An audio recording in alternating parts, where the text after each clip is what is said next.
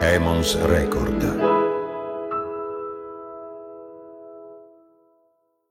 Il vero amico è come un altro te stesso, diceva Cicerone. L'amicizia per gli antichi è uno specchio della virtù e solo chi è degno può godere delle sue gioie. È una bella concezione perché presuppone un certo impegno fra le parti. Ma se un amico è uno specchio, perché l'immagine che vedo riflessa è quella di un uomo? Quando mi guardo allo specchio, di solito vedo una donna davanti a me. Le donne non sono fatte per essere amiche fra di loro, o almeno così la pensavano gli antichi. Se l'amicizia coincide con la virtù, le donne possiedono una virtù imperfetta, perché sono dominate dalle passioni. Ne siamo convinti ancora oggi. Le peggiori nemiche delle donne sono le altre donne, le donne non sanno lavorare insieme e così via. Ho sempre odiato questa frase, in tutte le sue varianti. Nella mia esperienza ho sempre avuto amicizie e rapporti bellissimi con le altre donne. Molte persone mi dicono che però la mia opinione sull'amicizia femminile sia condizionata dal fatto che io sono femminista, come se condividere quell'orientamento mi portasse a sospendere il giudizio o a non voler parlare male delle altre donne. Quindi ho provato a guardarmi intorno per vedere come è stata raccontata l'amicizia tra donne.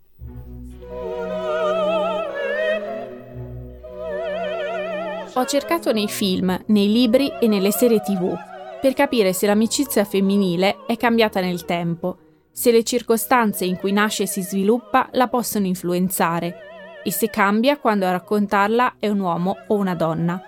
E perché è così diffusa l'idea che le donne, anche quando sono amiche fra di loro, in realtà sono rivali. Io sono Jennifer Guerra e Nemiche Geniali è il podcast in cui provo a rispondere a queste domande una produzione Emons Record. Puntata 1 Il tremendo delle donne. Sono molti gli artisti, i pensatori, i filosofi che si sono occupati dell'amicizia. Epicuro, Cicerone, Rousseau. Sono sicura che a scuola vi avranno fatto poi leggere L'amico ritrovato di Fred Ullman e Narciso e Boccadoro di Hermanès. La nostra concezione di amicizia risale però alla filosofia antica e ancora più in particolare al pensiero di Aristotele. Nell'etica nicomachea, il filosofo intendeva l'amicizia come uno dei punti più alti dello sviluppo etico, sociale e politico umano. Essendo una relazione libera e volontaria tra due uomini che esercitano la ragione, l'amicizia esclude di per sé le gerarchie imposte dalla passione. Oggi può sembrarci strano perché pensiamo che l'amicizia si rega soprattutto sui sentimenti, ma nell'antichità la razionalità era più importante delle passioni. Diciamo che Aristotele non aveva una concezione molto alta delle donne. Non pensava che fossero del tutto irrazionali, ma riteneva si collocassero in uno spazio intermedio tra gli animali e l'uomo. Nelle donne, insomma, la ragione c'è, ma in loro l'istinto prevale sempre e riesce a schiacciarla. Per questo, l'amicizia come la intendeva lui, per le donne è impossibile. Anche se ha origine nel privato, nel quotidiano, per Aristotele l'amicizia abita il cuore della politica, come scriverà qualche secolo più tardi il filosofo francese Jacques Derrida. L'amicizia è il presupposto per la vita in comune e la vita in comune è qualcosa di riservato ai soli uomini. Da Aristotele a oggi all'amicizia fra donne è mancato sempre qualcosa, perché non è mai politica. Facciamo qualche esempio. L'unico episodio di amicizia femminile che viene raccontato nella Bibbia è quello di Maria che visita Elisabetta nel Vangelo di Luca. Tra l'altro non è tecnicamente un'amica perché è sua cugina. E tutto avviene comunque dentro le mura domestiche. Oppure prendiamo le monache. Ovviamente erano amiche fra di loro, le suore, come dice il nome, addirittura si chiamavano sorelle, ma erano chiuse in monasteri e conventi, in ambienti isolati dal resto della società. E pensate che la regola di Santa Teresa d'Avila, scritta nel 1581, proibiva esplicitamente alle suore carmelitane di fare amicizia fra di loro e di abbracciarsi o toccarsi. C'è un libro molto importante nella storia femminista italiana, scritto dalle attiviste della Libreria delle Donne di Milano. In questo libro, che si intitola Non credere di avere dei diritti, si racconta la storia di due amiche, Emilia e Amalia, che frequentano quello che all'epoca si chiama Corso delle 150 ore. Questi corsi erano stati introdotti nel contratto nazionale del 1973 ed erano un'occasione per lavoratori e lavoratrici che avevano dovuto interrompere gli studi per frequentare la scuola o intraprendere dei percorsi di formazione. Durante uno di questi corsi Amalia si scopre scrittrice e decide di scrivere la vita della sua amica Emilia. Emilia Amalia, si dice nel libro, nella scuola non avevano tanto ritrovato se stesse, ma avevano avuto per la prima volta la possibilità di riconoscersi nella storia di un'altra donna. Scrive la filosofa Adriana Cavarero che Emilia orienta saggiamente il suo desiderio laddove l'esistenza trova il suo unico e genuino statuto espressivo, ossia dove l'unicità si costituisce nella relazione. La ricercatrice e attivista Isabella Pinto, che fra poco ascolteremo, ha spiegato quanto questa pratica dell'affidamento, splendidamente illustrata da Cavarero, sia stata centrale per una delle più importanti scrittrici del nostro tempo, Elena Ferrante.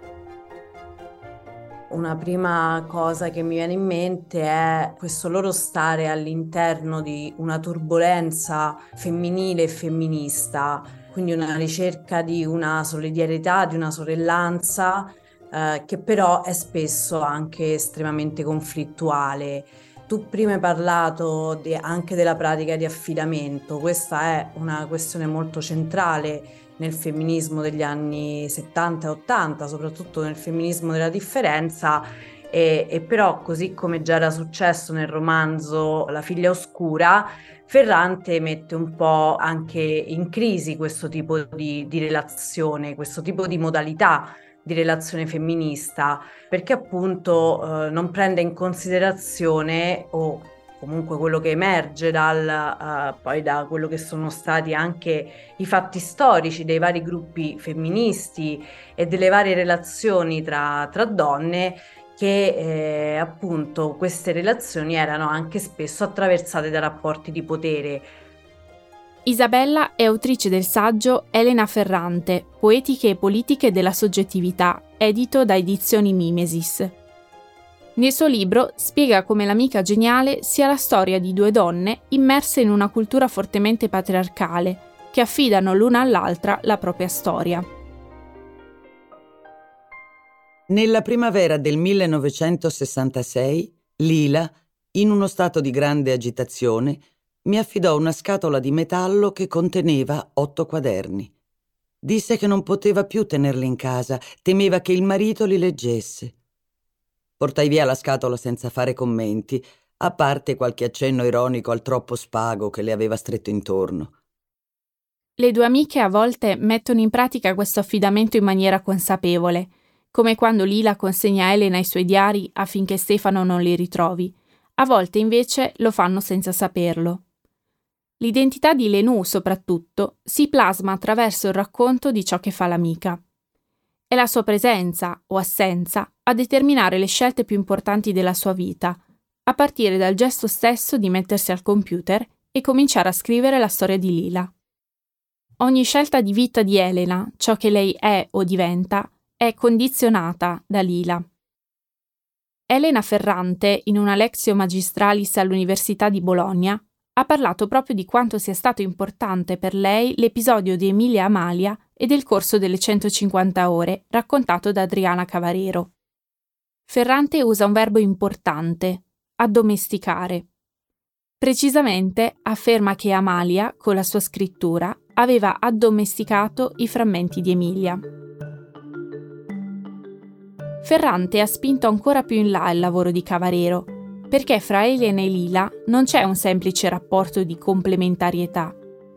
Scrive Isabella Pinto che Ferrante mette in scena uno spazio femminile in cui entrambe le figure competono e confliggono per porsi nella posizione creatrice. Il fatto che una donna addomestichi i frammenti di un'altra, come accade per Elena e Lila, rende questa amicizia molto diversa da quello specchio di virtù di cui parlava Aristotele. Innanzitutto, né Elena né tantomeno Lila sono virtuose. Elena non si specchia in Lila, non è il suo polo opposto, anche se per lungo tempo ha cercato di diventare come lei. sottrae e poi getta la sua preziosa bambola nella cantina, la segue su per le scale del terribile Don Achille, si fa trascinare a vedere il mare, per poi essere costretta a tornare indietro a metà strada. Le passa le pietre da lanciare contro i maschi. Anche nell'adolescenza, quando pensa a Lila che sta perdendo la verginità durante la prima notte di nozze, la vuole perdere anche lei con Antonio.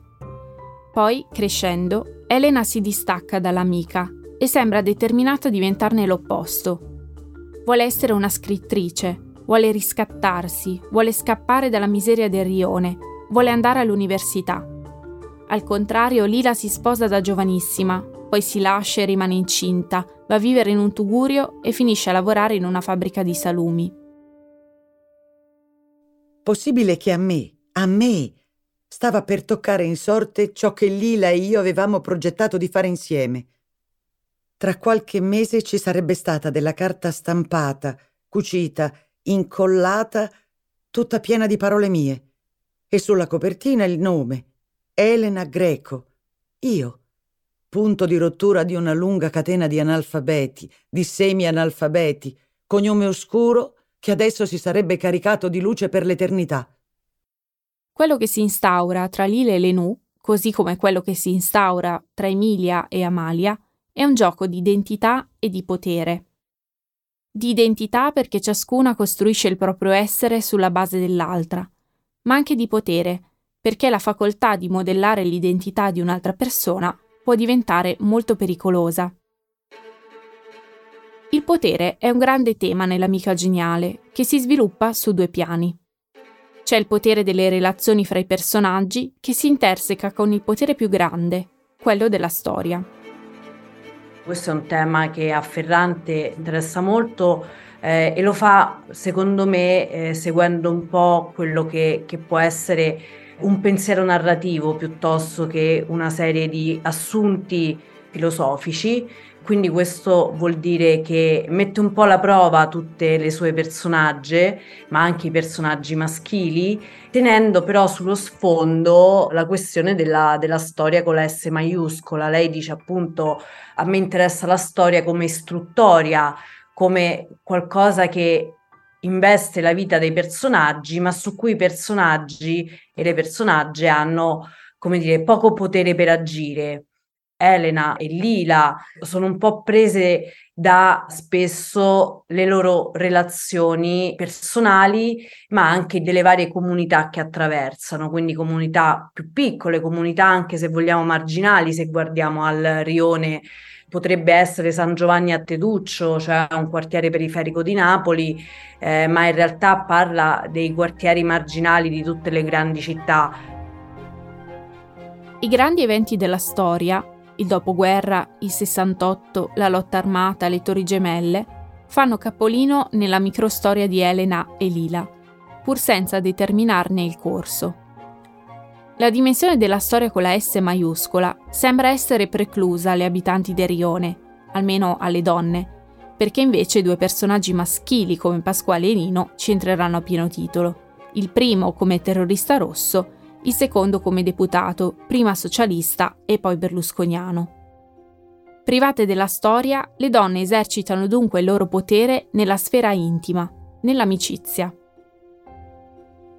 Quando Elena è a Pisa a studiare all'università e si allontana dall'amica per lunghi anni, scrive una cosa che mi ha molto colpita. Com'è facile raccontare di me senza Lila. Il tempo si acquieta e i fatti salienti scivolano lungo il filo degli anni come valigie sul nastro di un aeroporto. Li prendi, li metti sulla pagina ed è fatta. Più complicato è dire ciò che in quegli stessi anni accade a lei. Il nastro allora rallenta, accelera, curva bruscamente, esce dai binari. Le valigie cadono, si aprono, il loro contenuto si sparpaglia di qua e di là. Senza Lila, la vita di Elena sembra sbrogliarsi. Tutto le sembra diventare più lineare. Lila rappresenta il caos, la confusione delle valigie che si aprono e rompono l'ordine. È vero, quando Elena è lontana da Lila tutto sembra più semplice, ma è l'assenza stessa di Lila a tenerla in scacco. Non appena i suoi pensieri tornano all'amica, ecco che lei torna a sottometterla. a esercitare quel suo terribile potere che è capace di sottomettere tutti, anche i maschi. Oggetti suoi finiscono tra i miei, sono costretta, per accoglierli, a tornare sulla narrazione che mi riguarda e che pure mi era venuta senza intoppi, ampliando frasi che ora mi suonano troppo sintetiche. Per esempio, se Lila fosse andata alla normale al posto mio, avrebbe mai fatto buon viso a cattivo gioco? E la volta che ho dato lo schiaffo alla ragazza di Roma, quanto ha influito il suo modo di comportarsi? Come ha fatto, anche a distanza, a spazzare via la mia mitezza artificiale? Fino a che punto è stata lei a darmi la determinazione necessaria? Fino a che punto mi ha dettato persino gli insulti?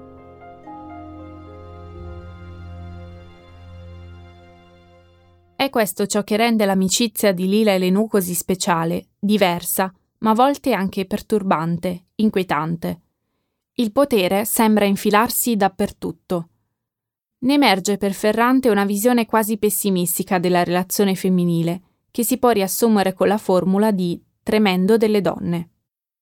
A me è sembrato molto interessante quando lei ha proposto questo elemento del tremendo delle donne, quindi anche come una rivendicazione di un essere perturbante, di un essere eh, eccedente, manchevole, ma anche con il segno del negativo, come dire, con un segno anche eh, tremendo, con un segno terribile, con probabilmente a volte anche una sete di violenza, no? Quindi far un po' uscire il femmineo da uh, tutto quello che può essere un immaginario culturale che noi sicuramente abbiamo e che le donne e i soggetti femminilizzati sono naturalmente capaci di, di cura, di uh, sacrificio Ecco, Ferrante, eh, soprattutto con la costruzione della relazione tra Elena e Lila, mostra il collasso no? di, di un'ipotesi anche utopistica che emergeva dal femminismo della differenza.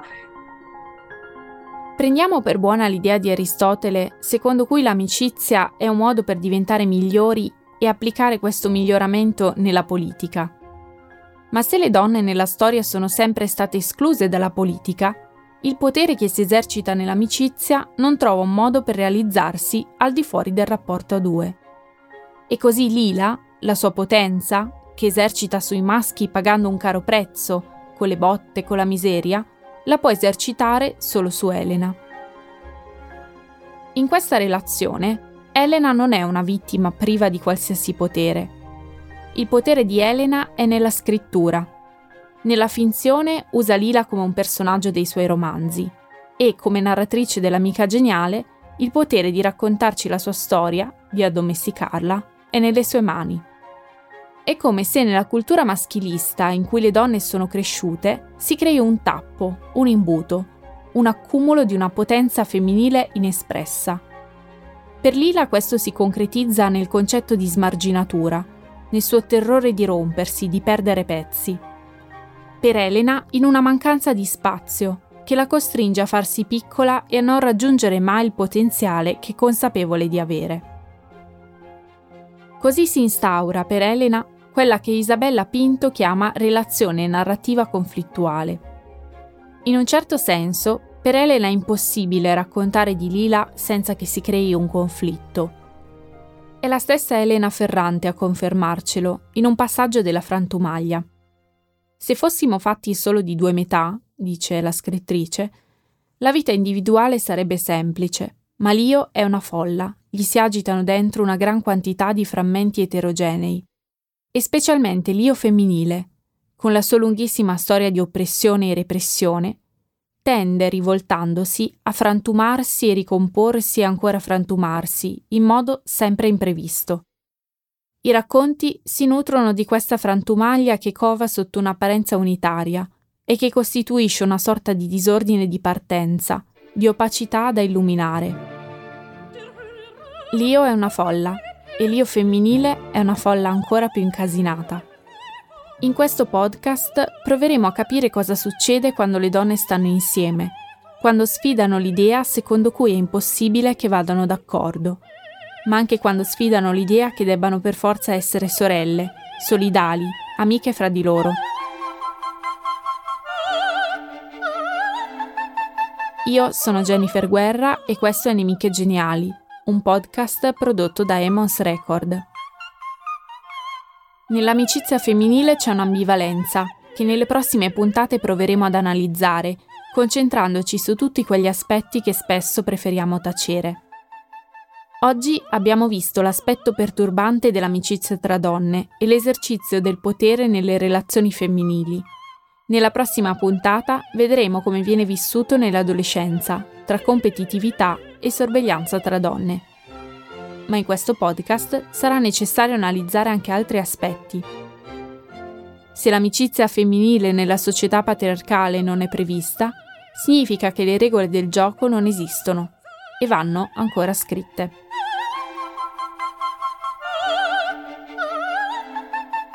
Regia Paolo Girella. Studio di registrazione PM9 Milano. Fonico Andrea Conti. Supervisione editoriale Caterina Bocchetti, Paolo Girella, Maria Saracino. Montaggio e sound design Luciano Zirilli. Si ringrazia Isabella Pinto per il contributo. I brani che avete ascoltato sono tratti da Storia del nuovo cognome di Elena Ferrante letti da Anna Bonaiuto, pubblicato in audiolibro da Emons. Il libro è pubblicato da EO.